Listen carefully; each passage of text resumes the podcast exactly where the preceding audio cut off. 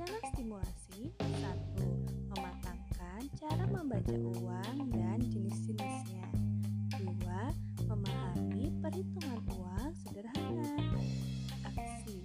Hari ini kita belajar perhitungan sederhana dari bermain jual beli. Bunda membuat uang-uangan mainan dari kertas lipat dengan warna yang menyerupai uang asli. Misal, 10.000 menggunakan warna ungu, 20.000 menggunakan warna hijau, dan lain-lain.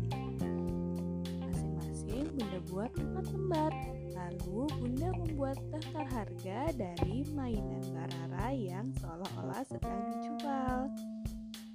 Bunda dan Barara bertukar peran, kadang menjadi pembeli, kadang menjadi penjual. Refleksi. Masya Allah, sungguh di luar ekspektasi. Barara mampu dengan baik bermain peran sebagai penjual dan pembeli.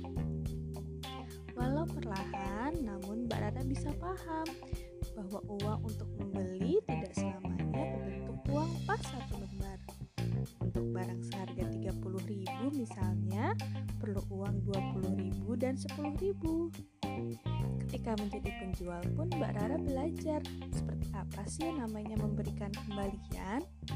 Namun memang tidak selincah seperti saat menjadi pembeli, karena memang Mbak Rara lebih mahir penjumlahan dibanding pengurangan.